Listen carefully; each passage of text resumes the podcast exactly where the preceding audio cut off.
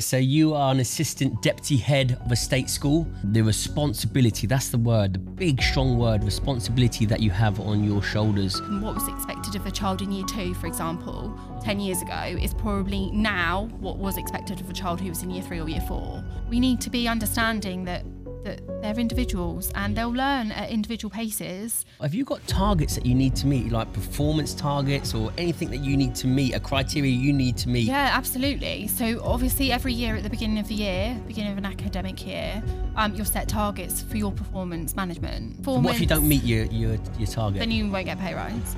How much did COVID have a, uh, say, let's let's start off with a detrimental impact on the uh, education system? Our children spend a lot of time on screens. They and I think slowly, bit by bit, they're probably becoming de-skilled in in conflict resolution. And would you say that the uh, the education system is outdated?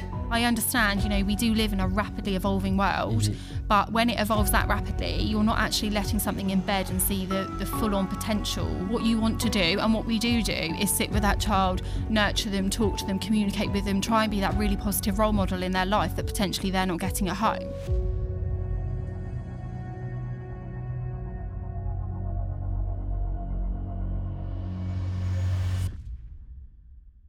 Lovely to meet you. Nice to meet you too. How are you? Yeah, I'm fab. Thanks. How are you? Good, good. Always good. I'm always good, Claire. So, Claire, let's get straight into it. So, you are an assistant deputy head of a state school. So, you work in the education system. Yep. Now, that's a tough gig. Tell me when you first got involved in the education system and why. So I um, started university in 2004. No, 2005. Sorry, I went to the University of Winchester. Um, I I've always wanted to be a teacher. Oh, from, so from school, when Um, Yeah, you even when yeah. you when you didn't want to be at school, you were like, oh, I quite like. yeah. I've always I've always um, found myself um, drawn to children. Um, I've I'm quite maternal. Um, so um, when I left college, I went straight in to do a four year um, primary education degree with a special needs specialism. So I did a four year degree, and then I um, Four, wait, a four year degree to be a teacher. yeah four years. See, people don't know this. People just think Yeah. you, you go in as an assistant, you work your way up. So you've done a four year degree and you specialised in what? special needs. Wow. Yeah. So there are different routes into education, especially now. I think, um, particularly because there's quite a drive to get more people into the education system and um, to have more teachers. So there, there are various different ways. Mm-hmm. So you can do um, like a three year degree in something else, and then you can do a top up, like a postgraduate years Got top you. up, which is called a PGCE. So you only have a year's training, technically. Um, so and then also there's a, a there's a few different routes, but there's another route now where you can train on the job for a year. A Okay. SCITT program. Okay. So um, when did you qualify and what was your first sort of role going into the education system? Um, so when you were quali- fully qualified, you're like, well, I'm good to go. Um, what, what, how does that work? Just, just let myself and, and the viewers and the listeners know sort of how that works once you get your qualification. So um, when you qualify, you have to um, qualify with QTS, which is qualified teaching status. Um, so you have to pass. Yeah. Um, you have to pass like a, a program where when you go into schools, you have to. Um, I can't think of the word like Yeah, you have to. Uh, yeah, you have to meet a certain criteria yeah, in order and, to. and you have to pass your so you get placements. That's Yeah. what I'm looking for. So there you, go. have- we got it, Claire. Placement. Love that. So you you have placements and you have to pass them, Mm-hmm. um, and then from there you then in your last year of university you start applying for jobs whilst you're in a placement. So that, that's quite stressful. Yeah. Um, and then um, your first year, although it has changed recently, you'd have to do a first year, which is when I did it. It was an induction year, which you'd also have to pass. So you would have um, you know extra support, extra training programs. You get a day uh, a week out of class Okay. for that. Now it's actually extended to two years re- recently. so it's like a trial period. If you don't Um, yeah, I meet the guess like criteria, if you don't, yeah, probation. Yeah, Yeah, that's the word. yeah. brilliant. Um, so now that is for two years, but when I did it, it was for one year. So and then at the end of that, you get a certificate to say that you've passed it. Um, and then yeah, I guess the world is your oyster. And being a teacher, I don't think people realise the stress, um, the responsibility. That's the word, the big, strong word, responsibility that you have on your shoulders.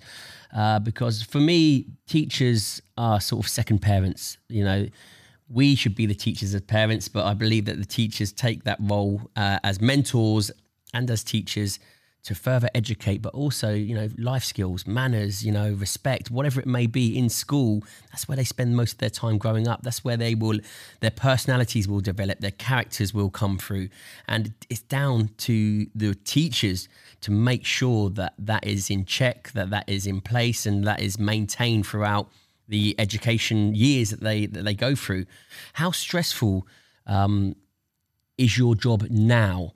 Because you it's almost that you are bombarded with everything and anything and we as parents are guilty of going right our children are no longer our problem they're your problem for the next 8 hours or whatever it is over to you what's that responsibility like I mean, it is. It has shifted significantly. So obviously, I've been teaching for 13 years, and yep. the shift in that 13 years has been pretty significant. Okay. Um, I think. Well, talk to me about the shift. I think mainly it's budget. Okay. So lack of funding, lack of resources. Um, and this is in state education, right? Yeah. yeah. I mean, it, it, it's really significant, and but also the expectation that's placed on the children. So, you know, 10, 15 years ago, the expectation um, it was still high, mm-hmm. but now I'd say it's probably shifted about two years. So what I mean, we are roughly speaking, but um, what was expected of a child in year two, for example, mm-hmm. ten years ago, is probably now what was expected of a child who was in year three or year four. So, um, in terms of the, the shift on the, the pressure on the children, mm-hmm. the pressure on the staff, um, you know, that, that rapid progress, mm-hmm. um, the amount that they have to produce in one lesson, um, you know, that, that has shifted completely now. And, and the pressure, the children feel that pressure. They're aware of that pressure. As much as we try to disguise it to them, mm-hmm. they're fully aware of it because you know, that's not enough work, keep going, we need another sentence, we need. And I think bit by bit, we are probably unintentionally draining their personality from a piece of writing because writing, as an example, um, before it used to be very much based on on their personality, their flair, their passion, hearing. Wow. But now it's really like, do you have a noun? Do you have an adjective? Is there a subordinate clause in there? Is and actually training their personality almost to become robotic. Absolutely. That sounds like that sounds like what you're saying. Absolutely. So a, a piece of writing now, fundamentally, not always, but a, a, great deal of the time, is is based and graded upon, um, you know, almost like a, a, tick box exercise. Do they have these ten fundamental skills in that piece of writing? If not, it's not good enough.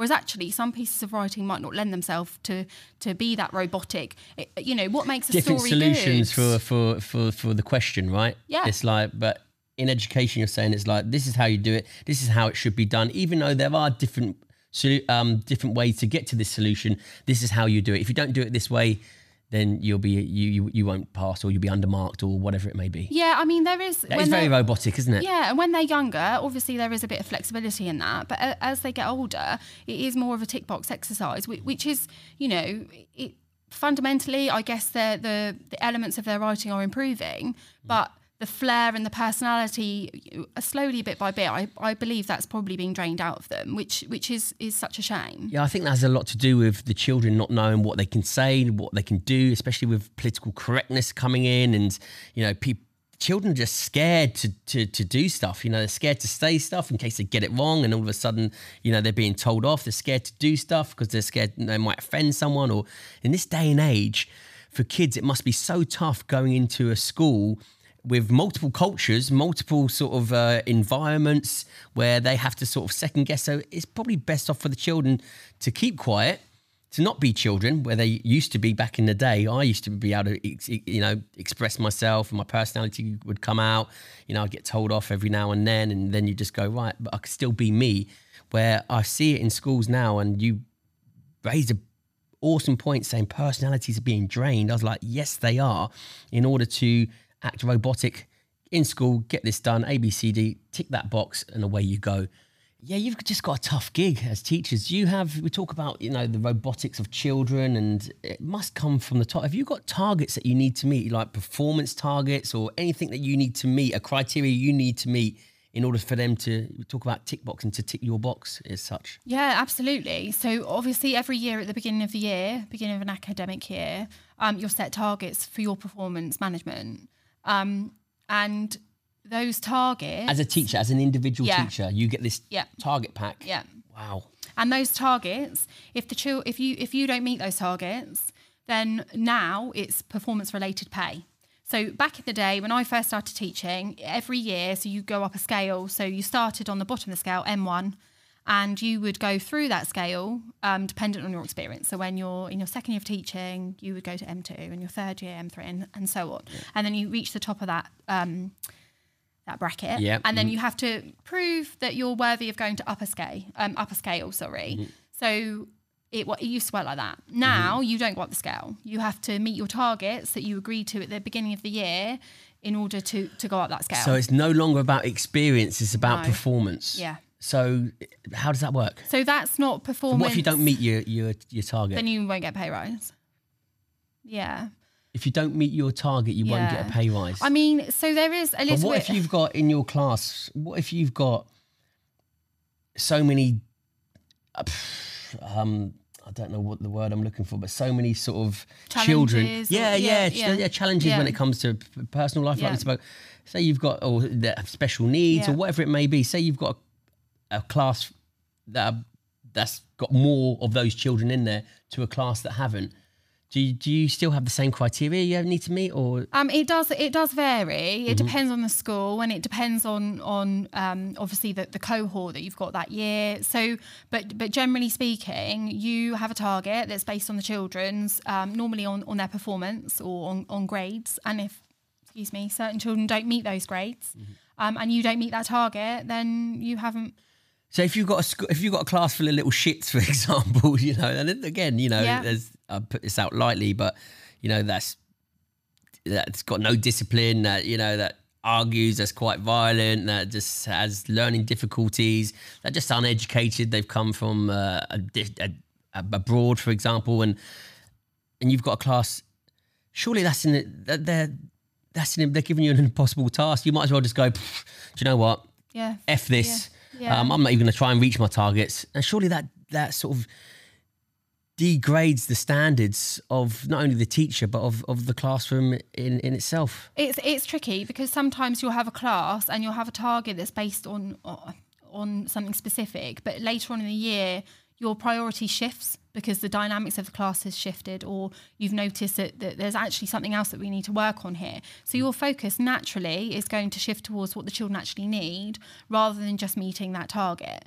Um, so it is it is a hard one to call. I mean, most you know, a, lot of head teachers are really fair about it. They think, well, no, you know, you haven't done that precise or got that exact data, mm. but there has been a child leave and a child come who doesn't speak English and has never been to school before. So they are fair, but there are times when teachers, sadly, haven't had their pay rise because they haven't performed well enough according to the targets that have been set. But that isn't just on the teachers. The head teachers also have their performance management targets. And then so it's all filtered down. So if everyone isn't meeting, there's going to be years potentially where, where people don't get a pay rise. Um, and when we're talking a pay rise, I mean moving up the scale because those um, Got you. figures that are actually on the scale aren't shifting anyway because that's currently all in the media about Mm. negotiating for, for teachers' pays to, to increase, but they don't move along that scale. Mm. So you could be stuck on a scale on the same salary for, for a few years. Wow. So it sounds like the, the, the, sh- the students are becoming robotic.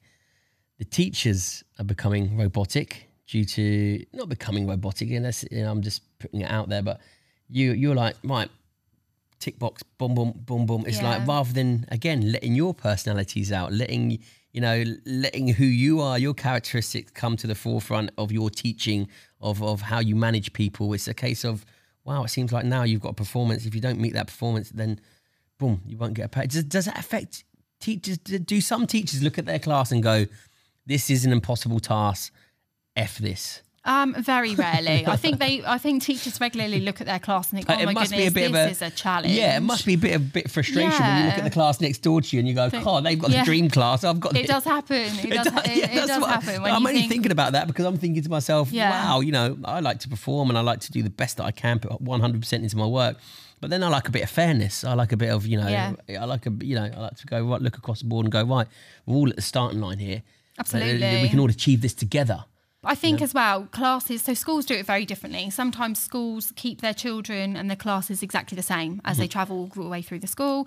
Some schools mix up the classes every year, some do it sporadically when they feel it's needed. But you never really know the dynamics when you mix them because Mm-hmm. there'll be personalities that you're like, oh, they clash and it changes the dynamics of a class completely. So it, it does happen. You know, there have been years where I've been like, oh, that, you know, but I guess it is what you make it, and you have to put everything into it. And if you have to change the way that you teach and adapt your classroom to accommodate all of those children and make sure that it's, inclu- it's inclusive, then that's what you're absolutely going to do because that's what you want. You're there to make Yeah. their life incredible and to educate them and, and help them for their future. Um, so teachers do that, and they do it through passion and you know love for the children and and, and because they care. But um, it is, you know, it's difficult at times when you hear teachers say they haven't had a pay rise or gone up the scale rather because the children in Same their thing. class haven't haven't quite um, met those targets, but they've met so many social targets, or yeah, they've had exactly. so many things emotional, Yeah, emotional yeah. advances. That's not measured, Psychological advances, physical Yeah. advances. Yeah. and that, and that not isn't measured. But I guess that isn't something that can be measured statistically, can it? Mm, no. So, but it's all of those elements that actually, if a child hasn't achieved or met the targets that they needed to this year, but they've come out of their shell, they're confident, they're Yeah, exactly. that that's that's more important That's- in many ways. That's huge yeah, progress. Absolutely. You know, absolutely. I think rather than being robotic in a way where you're meeting meeting performances and boom boom ticking boxes, it's a case of right, how is this person person developing? Yeah. How are they? You know. How, how how how's their emotions working? How are they coming? You know, when they first walk through the door, they wouldn't make eye contact, um, and they wouldn't speak to no one. Halfway through the year, they're jumping around. They got friends. They're Yeah. talking to the teachers. They're they're polite. They've they've come out of their shell. That's really what for me what school is about. And then you implement the education on top of that. Yeah. Well, go, Mm-hmm. without without those learning behaviors, they're not going to learn, are they? No, you're not gonna get the they're best from the pupil. Absolutely not. Absolutely not. And also, I think a lot of it is that the children aren't always going to learn the same amount every year. There's going to be years or periods of time, terms, when actually their brain isn't on full form, and no matter what you put into them, they're they're just not in that zone ready to learn. But the next term, they'll take off because they're not robots. Yeah. They're not, you know, they're each individual and some will progress really well one year and then they'll plateau the next year. And that and that's fine. Obviously there are there are children who you need to push all the time because the gap's quite big and you don't want that you want to close that gap. Mm-hmm. But fundamentally they're they're not robots. They're mm-hmm. not put on this planet to learn X, Y, and Z. That you know, it, it's we need to be understanding that that they're individuals and mm-hmm. they'll learn at individual paces. And can we always compare them? No because you know and they're tested a lot.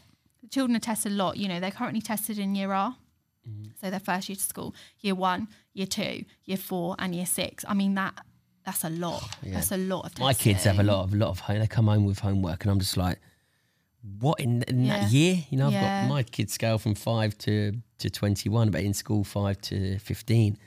And the homework they come back with, I'm like, I never had that when I was, No, you know, it's no. like they're overwhelmed. It's like, and so are you Yeah, because you think- absolutely. and i think homeschooling kind of especially of when they come to me and they go, Dad, can you Yeah, do my I've got a homework? I'm like, apart from the French homework, Yeah. um, no, I can do the French homework quite happily, but the rest I'm just like, oh, I'm busy and I'm looking over their shoulder and Yeah. I'm thinking, "Uh, especially when it comes to things like grammar. Mm. Um, I think you know as they get into um, key stage two and key stage three, the grammar is not something we ever learn, and the strategies that they use, that's beyond us. Like we, you know. But yeah, I mean, I think I, I, it's back to earlier when I said, you know, the expectations have increased so much that we even are looking at things thinking, I can't remember doing that. Or Yeah. when I did that, I was mm. 15 and they're 12. I Yeah. can't, you know. and that expectation yeah. is then put on you Yeah. as as a teacher, right? Yeah. Because that's that's where all eyes are: the head teacher, the government, the parents. Everything is Yeah. fired into you, Yeah. the teacher. And when you're stressed and you're working long hours and you've got um, you know, a child who who isn't safe at home and, and, and school are supporting that and you go home and you can't sleep. Yeah. Because all you're thinking about is is that child. Like you know, mm-hmm. where are they? What's happening? What you know, and, and you hope that this well, the system it, it does work well, make mm-hmm. most of the time to support those children. But you you don't sleep because course. you're worried about them because you care for them and you take that home with you. You you do, and you want to take them home. Yeah, it's and look after not to, them right? because Yeah. you want to offer them the stability that you offer your own children, and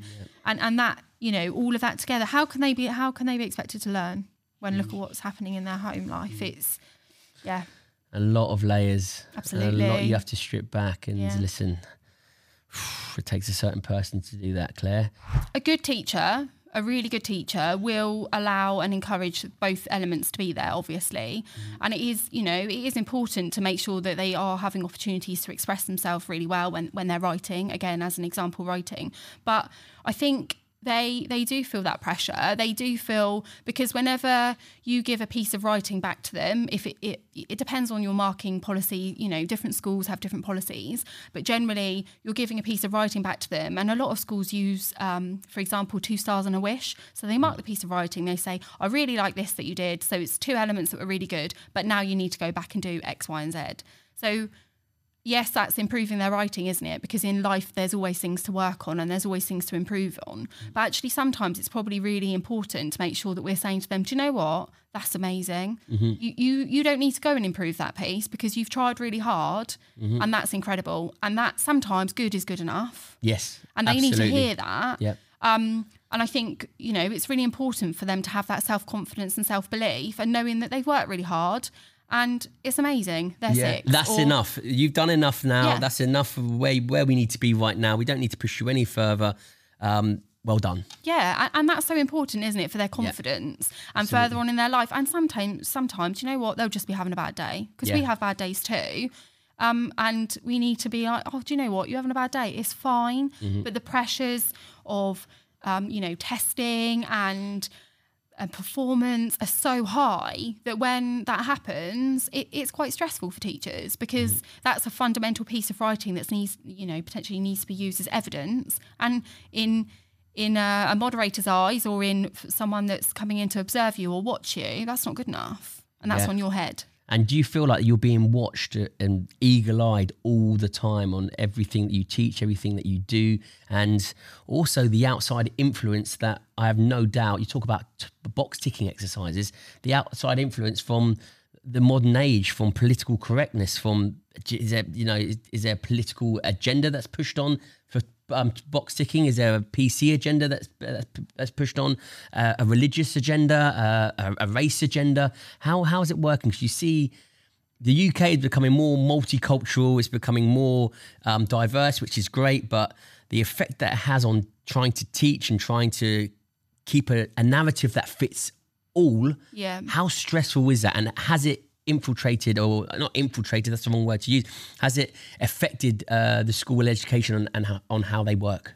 Um, yeah, most definitely. I mean, for example, Ofsted, Mm-hmm. um, obviously they come in and they monitor schools and they grade schools. Ofsted, who, who are they? So they are the regulators that are uh, by the government. They're, they're really highly trained. They come in. Generally, it's every four to five years in, in schools. It depends how the school's performing. Um, they come in, they grade the school, they write a report on the school that is then on, on the internet, on the government website, um, on the Ofsted website. And Open to um, all. Yeah, yeah. Yeah. So when you choose for your children to go to a school, you can go and you can read the Ofsted report. Um, so it, it's then filtered down because then obviously it comes from Ofsted. So um, they have criteria. And then that filters down to um, local authorities, which then filters down to head teachers, which then filters down and down and down. Um, so, but Ofsted criterias have shifted so much recently that the impact on you know being being measured by that it is quite significant because actually if your school is rated requires improvement that a lot of parents are probably going to be put off by that And you, it comes on your shoulders, right? yeah Sorry to point at yeah. you, but it's like yeah you, absolutely boom. absolutely and we're the ones that are you know you're, you're monitored and a lot of it is to do with data um, so performance tables um, and actually it's really difficult to compare schools because you could have a school that's in a, a really deprived area where a lot of their parents you know have had maybe um, troublesome lives or they're not particularly educated and you're comparing those children to children who are from an affluent area who have really educated parents who might have private tutors who and you're compared directly to you know To each to, other. to each other. And that's that's really difficult isn't it? Because if you're working in a school where children are low attainers because of their life circumstances that they've been born into that school works so hard. I mean all schools do but that school has to work particularly hard to close those gaps and they're being compared to schools who mm-hmm. who, who don't have those challenges. And and that you know that that is that is difficult And do you do you actually see that? Do you actually see the difference of people's home lives that you know that where they're being affected from their home life being brought into school?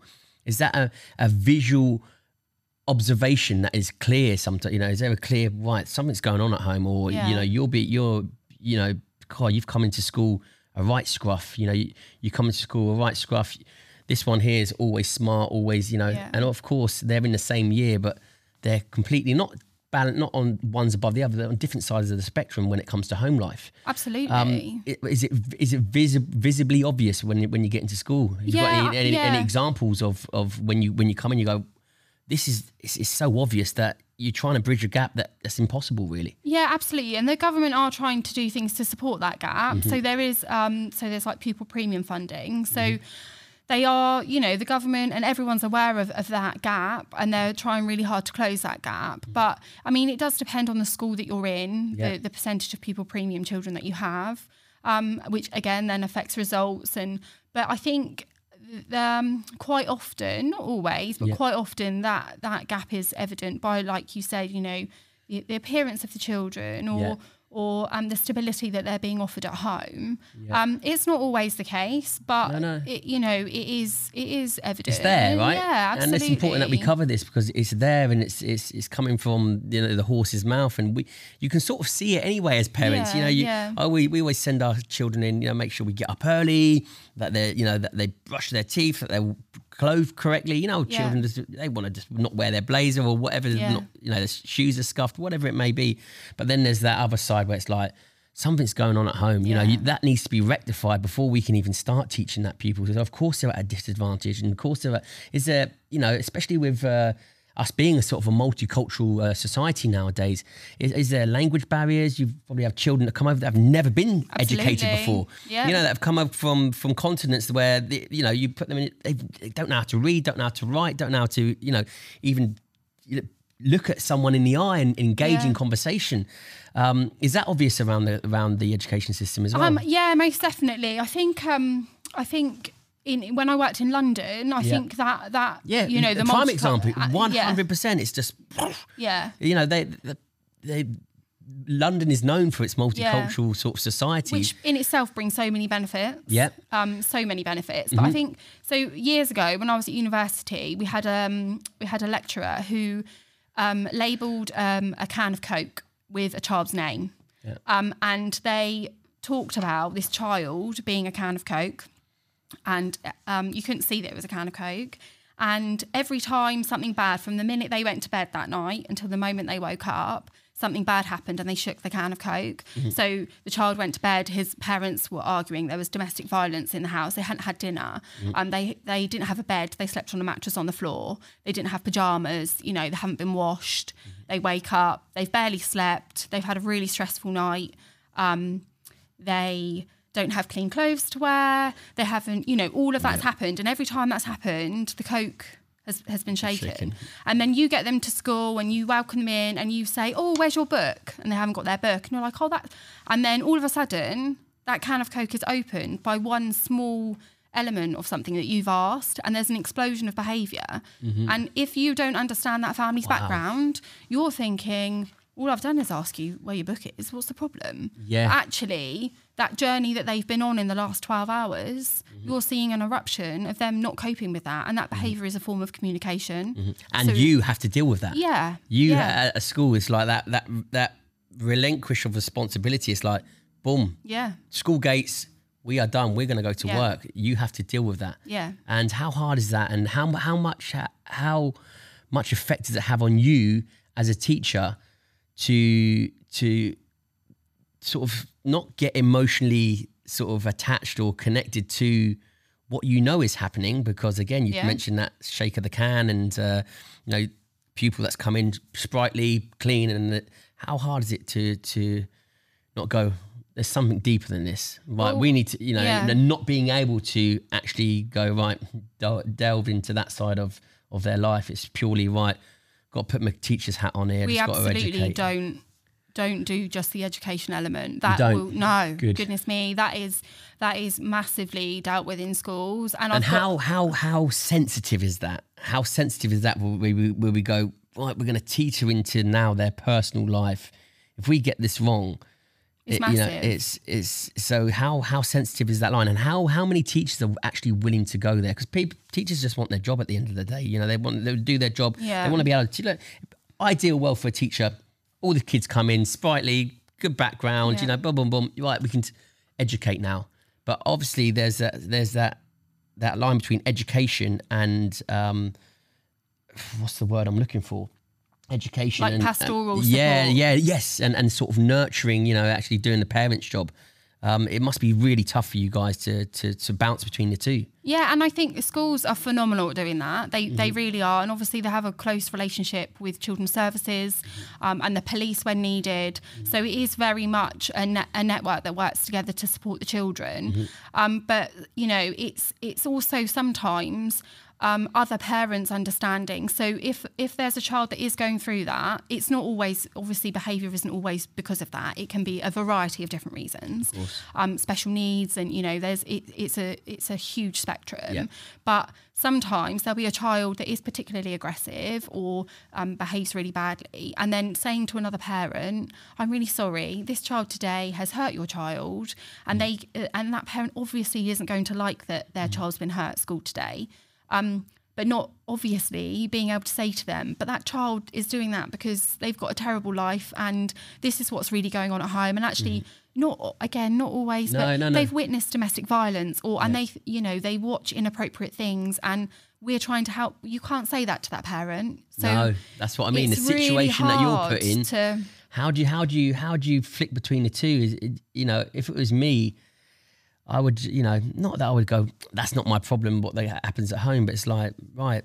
You know, the parents need to get a grip. The parents need to, but it's not always the way because you know because of again society being so different now and so mixed and so diverse. It's a case of your head must be on fire because, like you said, you've got one student that's here and you're trying to compare the two, and it's it's, it's an impossible task, isn't it? Absolutely, and I think also it's it's um, a, a pressure of people because what you want to do and what we do do is sit with that child, nurture them, talk to them, communicate with them, try and be that really positive role model in their life that potentially they're not getting at home. But the reality is there's 29 other children in the class that need to be educated or also need that nurture time, and there's you. Yeah. And if you could give, uh, you know, every child 10 minutes of your time just to check in with them, how was your day? How was your weekend? Are you okay? Is there any more? You know, it would be incredible. But the reality is, because of lack of funding, because of lack of resources, we are, we're, we're strained because we can't, we, you know, there's 29 other children in that classroom. You can't leave them to educate themselves whilst you're, so it is it is a juggle. It's a constant, you know, it's it's spinning plates. That that's the reality of it. And then that's not measured.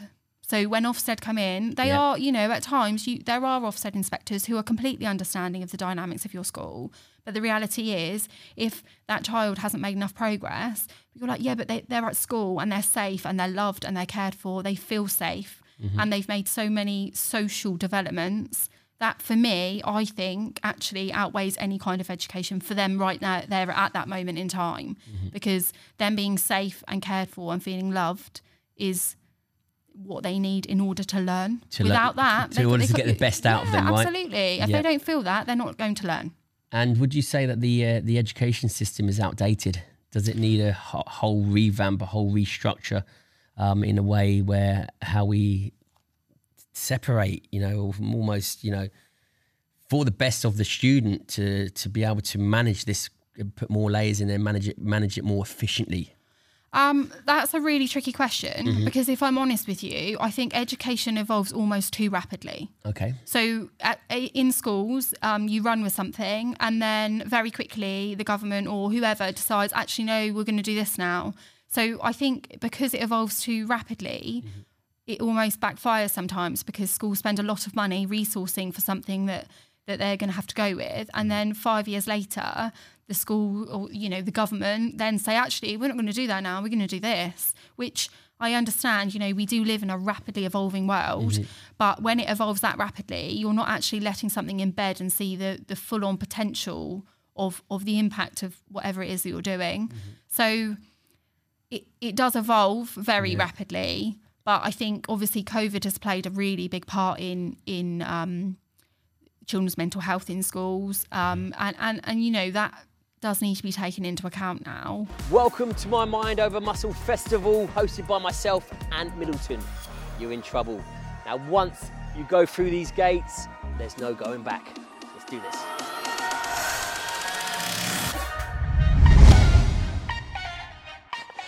With 250 acres to play with and to fill, come along, fill it up, and come play with Team Ant. My Mind Over Muscle Festival, hosted by myself, Ant Middleton, is open to all. Come along, face your fears, and unlock your true potential.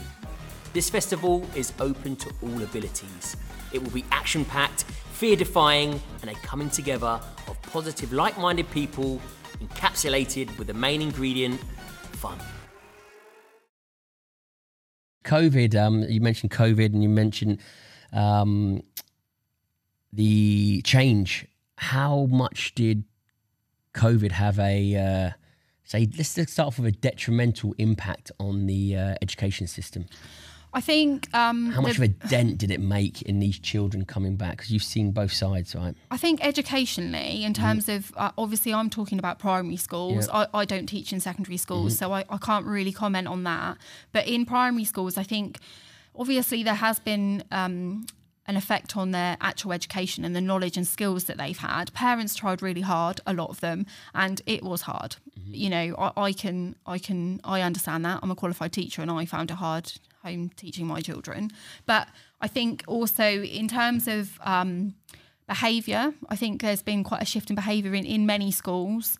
Um, a lot of people I know that you know work in all different places in the country have said that behaviour because I I think again this is my opinion but I think a lot of it is because parents were working at home and having to educate and I think a lot of children ended up with a lot of screen time um, parents maybe allowing children to get away with things I, I did because I was like well I need to work so you know I Mm-hmm. of think course. and I think as a result You're forced into a corner, really. well, yeah, you? and you, you don't have options. No. Mm-hmm. So and you need to work. So and I think as a result, schools are being tested with with boundaries and with with behavior Mm-hmm.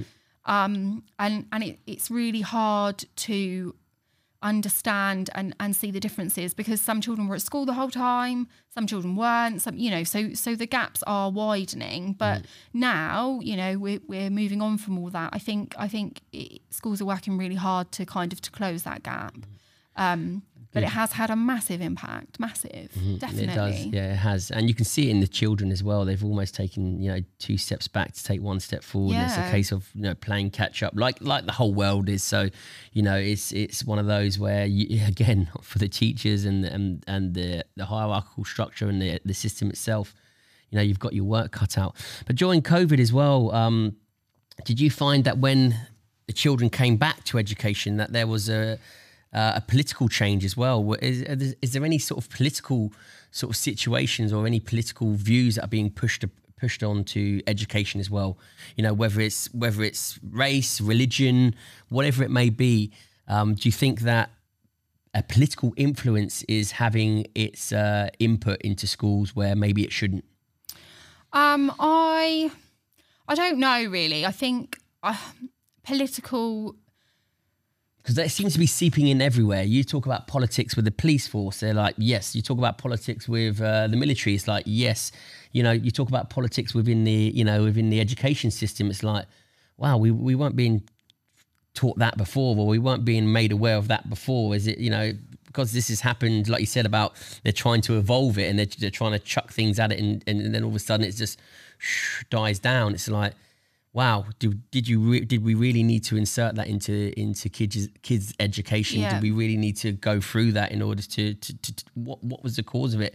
And a lot of people uh, I know that are coming back and going, wow, our children were, were, were spoke about this in school, you know, spoke about this. It's like you know, it's it, like you hear about you know children, you know, being told to say sorry, white children, you know, because of the lockdown, because of the riots. It's like, you know, being told to say sorry in, in certain schools because of what, you know, what happened years, you know, centuries and centuries ago. Um, just, and that's just one political arm to it. You know, we can talk about religion as well, whatever it may be. But um, has that had, has that, has that played a role within the education system and does it still play a role right now? I think it's very difficult because the curriculum changes. Um, it's it's hard sometimes to ensure that you have the the exact correct curriculum knowledge mm-hmm. to deliver it mm-hmm. and sometimes children have talk in the playground or they ask you questions in mm-hmm. front of the whole class and you think uh, oh I don't really know how to answer this because I don't have all give, that knowledge give me an example give me an example I'm not mentioning Um, any children, but just give me an example of what the kids will, will say and what, what you have to deal with as teachers. It's really important that the viewers and the listeners know that this is this is what we have to deal with. You know, this is and hopefully they can do something about that at home, so it has that knock on effect. And and for well, yeah, and I guess an example is when they watch the news at home, Mm-hmm. and one parent might tell their child all about the, the news. You know, Mm-hmm. Ukraine and Russia as an example. One parent might go into loads of detail about that. So that child, which is is fine, that's their decision. Mm-hmm. So the child will then come back to school and bring it up and mention it to another child who, whose parent potentially doesn't want them to know about that war. Yeah. So then you're trying to pacify both families and understand that that child has a lot of knowledge, that child has no knowledge, and they've come together and discussed it, and they're they're I don't know eight years old, Yeah. um, and then they're on the playground. So actually, it's not a supervised conversation. Mm-hmm. So and then they come back into the classroom, and you think, well, I, oh, this is uh, you know it- it's awkward territory because Mm-hmm. Yeah, you course. Mm-hmm. you've got to be careful what you say because you could end up telling a child something, and their parent does not want them to know that, Mm-hmm. but the, that child's already told them it, and actually something they've said is incorrect, Yeah. or it's an opinion that their parent has had, Mm-hmm. and they're now not intentionally because they're young, but trying to enforce that opinion. So it is difficult to kind of get that balance between discussing it, not discussing it, getting the facts correct. I Mm. Yeah. think that's the important part that Yeah. when you're asked about things, making sure what you're saying is factual. Yeah. But then you have to be careful where you've got those facts from. Yeah, of course. Because absolutely. Mm. the media and you know actually half the time those facts aren't completely accurate. So it is it Absolutely. is it is a But kids are very influential, aren't they? Yeah. And what about race? R- Race at school is that is that an issue, especially with what's happened over lockdown with the with the riots and the whole division of you know what what happened. Uh, yeah, what happened during the lockdown? You know, is, is do they is does race play play an issue? Yeah, I mean, when I when I worked in London, it, it was it, it did come up regularly. Mm-hmm. Regularly? Uh, yeah, Wow. and I'd say um, I worked in a really diverse school. Yep. Um, and it, it did come up regularly. It, you know, I can't play with you because you Yeah. you believe this. I can't, and that's really challenging because actually, but that does exist in the schools. It does. It, it not in all schools. no, no, no, but not- it's- it's an not- issue. Yeah, Yeah. Mm. like it does. But, but unfortunately, a lot of that is is from their from their parents. Yeah, them. absolutely. And from what they see on the media, Yeah, like you say, from what they've, you know, especially during lockdown, the, what, the schools weren't open. Yeah. So when the riots were happening, when stuff was happening during lockdown, it was gospel for, for, for children because they, you know, they weren't distracted by school, by clubs, by football club. They were just like seeing how the world worked. Yeah. And that's why, you know, I, I actually saying it's absolutely disgusting what's happening on the streets. You know, violence, it shouldn't be happening. You know, what example are you setting to your children?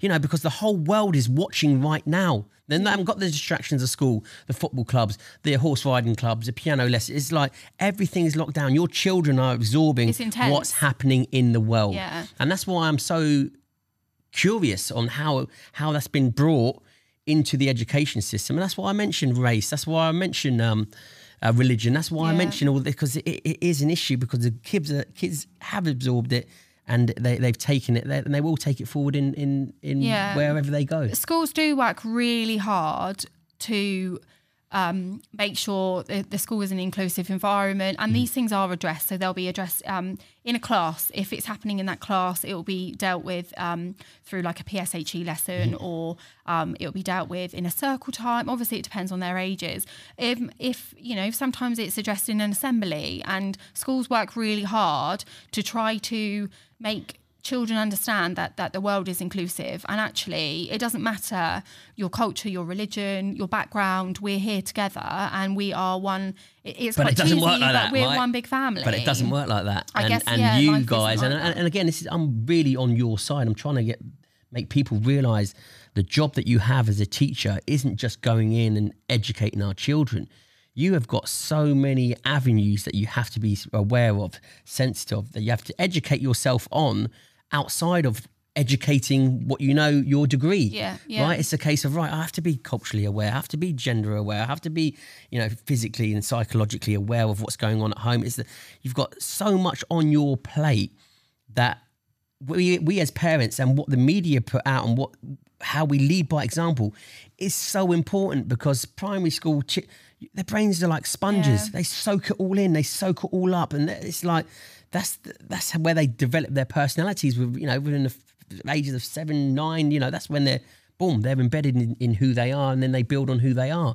And i just think it's so important that pe- people are aware of this that listen and, and watch this podcast that there's so much we need to do behind the scenes to to take relieve that stress from you. You know and it's what you say at home. It's what you show your kids at Yeah. home. It's how you lead by example. You know it's and i talk about right, this issue like violence you know I, I know that's got you talk about london you know god it's Yeah. you talk about knife crime you talk about kids carrying knives around do you do you see that in the schools do you see the violence and and and and the, the how that's evolved and how that's moving forward do you see that in um coming into schools I think um, in terms of violence, I, I can't I can't really comment No. on, on violence. It, it's more behaviour. behavior yeah aggressive behaviour yeah. potentially. I think schools are seeing a lot more of that.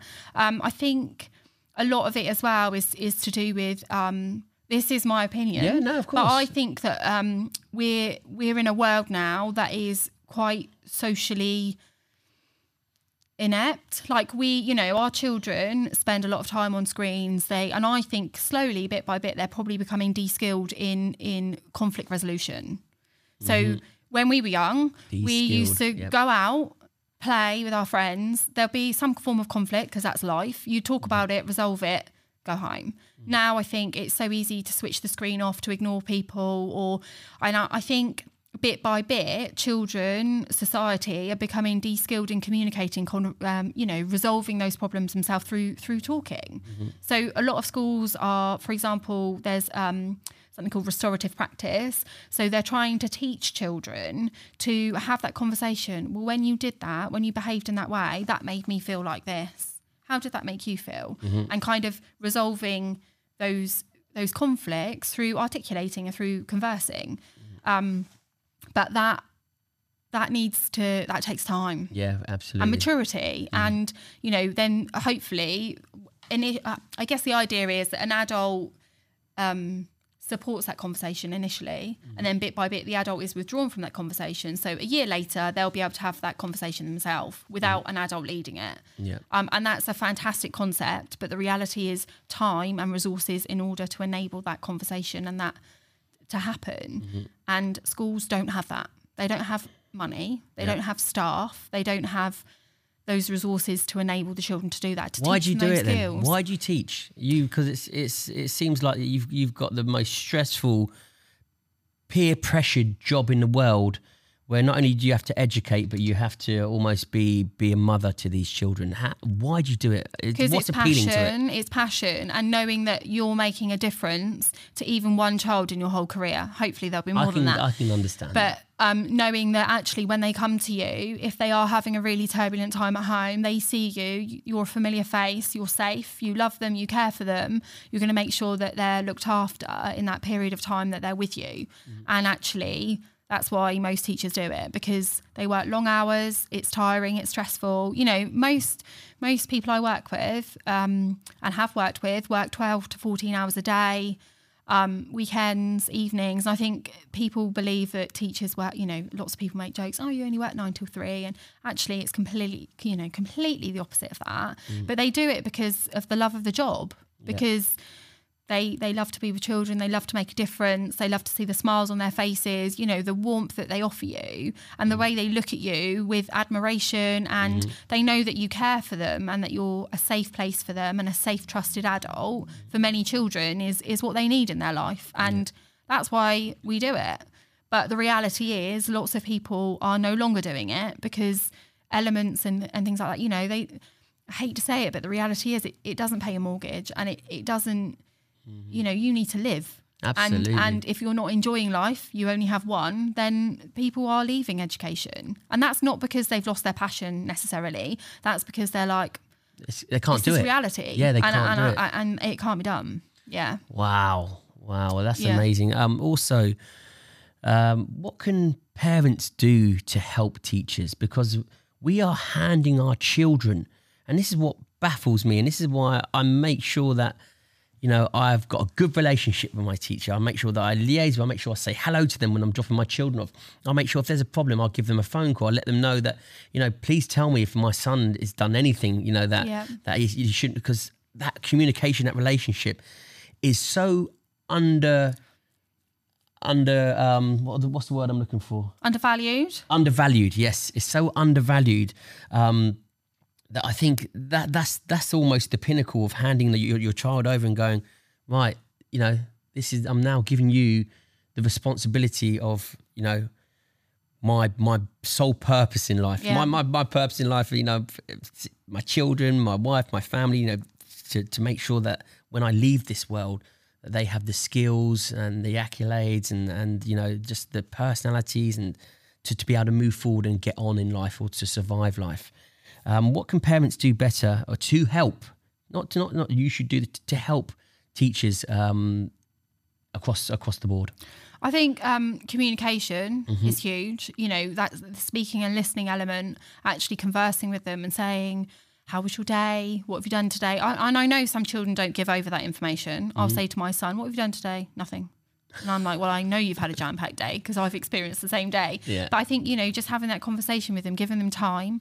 Mm-hmm. Um, reading is such a fundamental skill. Without reading, you you you don't have a lot. So instead of instead of giving them an iPad at night, Yeah. just like, sit down with them, read them a chapter from a book, yeah. put them to bed, reading instead of yeah, one hundred percent. But I know that that is difficult in a busy world. I'm I'm guilty of that too. Sometimes thinking I don't have time Mm-hmm. No, to but, read this book but, with you. but it's, but it's, it's not. It's it's, it's 10 minutes. It's ten minutes of your. Yeah. You'll be downstairs scrolling. Listen, we're all guilty of it. I'm Yeah. not saying that I'm. I sit downstairs sometimes, and I'm and I'm like, I could be upstairs. I put my phone Yeah, down. I'm like, yeah. right, go upstairs, take the iPad off. yeah, Right, I'm going to read Let's you a book. read. Yeah, and it's almost just- flipping that mindset of, you know, being able to go right. Here's a book, you know, or, or I'm going to start this book off with you, or I'm going to read you one chapter. I'm going to read you a small book, bedtime. yeah, You know, iPad's gone, iPad's away, and uh, once you break that cycle, which I have done, yeah, I've broken that cycle from iPads to books. Um, at first, it's hard, but listen, parenting's hard work. Yeah, you know, it's it's, like it's like, what am I going to do? Just hand it over? Yeah. To, and again, this is what you say to you. Yeah. right. You're a parent and a teacher, so you say it's exhausting, but you've got that double pressure on you. Um, so I think it's so important, and I always say to parents, you know, parents this is where the teaching starts. You know, manners, making sure they've, you know, manners, respect, um, being able to hold a conversation. You know, looking Yeah. looking people in the eye and saying, "How are you? Yeah, thank you." Then Good then- morning. yes, then maybe go Yeah. upstairs or go and do what you've got to do. That starts from home, and then Yeah. obviously reading, writing. That's all you know, part of the teacher's job, and that that that is a that is so layered in life that I think we have that disconnect between p- parents and teachers. It's like bang, and it's sort of like teaching here, then reteaching. Yeah. We're teaching them reteaching. It's sort of a broken system where teachers are so important. I'm so glad I've got you on, Claire, because the layer is out of everything in life is probably one of the most important from parent to teacher because we're handing our children over to be taught further. yeah, And that is such a responsibility that I want to look my teacher in the eye and go, yes, I'm, I'm, I'm, I'm willing to relinquish that I'm with responsibility. you. I'm with you. yeah, absolutely. And you know, teachers are skilled. They're Yeah. very skilled. They're professionals. They've got professional. A professional. four jobs. year d- degree, Yeah. bloody hell, I, I couldn't do that. Yeah, it, it, and it is intense. And now, you know, they're doing those degrees and they get themselves into a lot of debt. Mm-hmm. Um, so I think, you know, they are skilled and they are trusted and they are they're there to do that job, but their job is so much bigger, I think, than than people ever realize Mm-hmm. Um, and I think, you know, another thing, sorry, going back to what you said No, about another thing parents can do, one other really important thing that I've tried to do with my children recently is um, validate their emotion.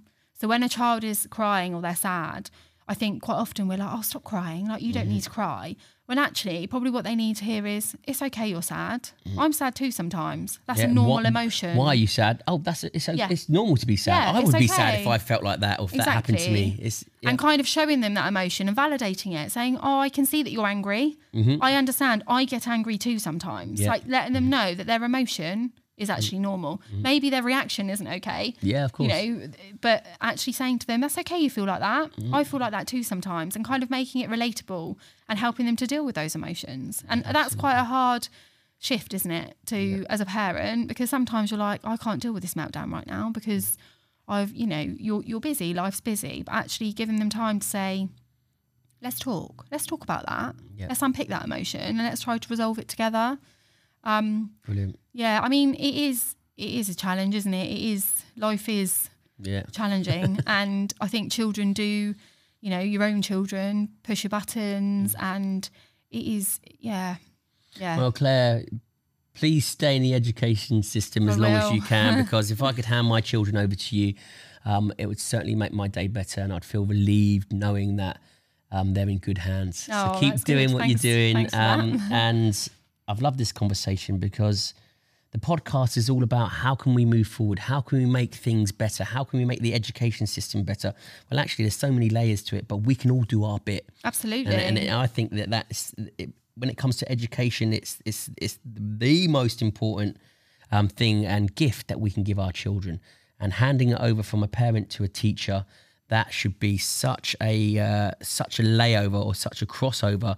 Where you know the communication and, and getting to know your teacher a lot better should be at the forefront of, of everything, especially a our children- partnership. A partnership. yeah absolutely There we go. and I think one thing that would make a huge difference to a lot of schools is is having those resources, having more members of staff to support that. Because, you know, I, this is a, on a bit of a tangent, but you know, Go, energy go. bills. yeah, you know, Ugh. yeah. but schools are obviously feeling the impact of that as well. They're not getting more money for that, so that ha- money has to come from somewhere. And it, quite often in, schools, that that's going to be people, yeah. and skilled people are the best resource a school can have. And if they're losing those people, skilled people are the best resources a Absolutely. school could have. absolutely. That's the message as well. A- and and unfortunately, budgets are tight, really tight, and schools are struggling to to maintain, you know, to keep hold of those staff because of, of budget. So where they can, Yeah. they're, they're lo- and, you know and actually they're incredible. I'm having a common denominator again, you know, with security services, with safeties, you know, with the NHS, with educate. They shouldn't have to worry about budget. no, It's absolutely shocking that I'm hearing about, you know, NHS budget, um, security services budget, yeah, um, MOD budget, um, education budget. It's like they're the foundations of Yeah. any human, of any society, of any country. yeah. So listen, um, I think we've got our point across, I hope so. um, and hopefully this will, uh, you know, give a few people a kick up the arse, especially when it when it trickles from the top down from the government. yeah. Hopefully they go right. Listen, we need to really Yeah. invest in our children. Absolutely, they're the future. They're the future. Listen, Claire, thank you very much for coming on. Yeah, thanks for It's having been me. lovely to chat to you. yeah. And um, listen, go well, and uh, you, teach those children. Oh, I will. I shall try.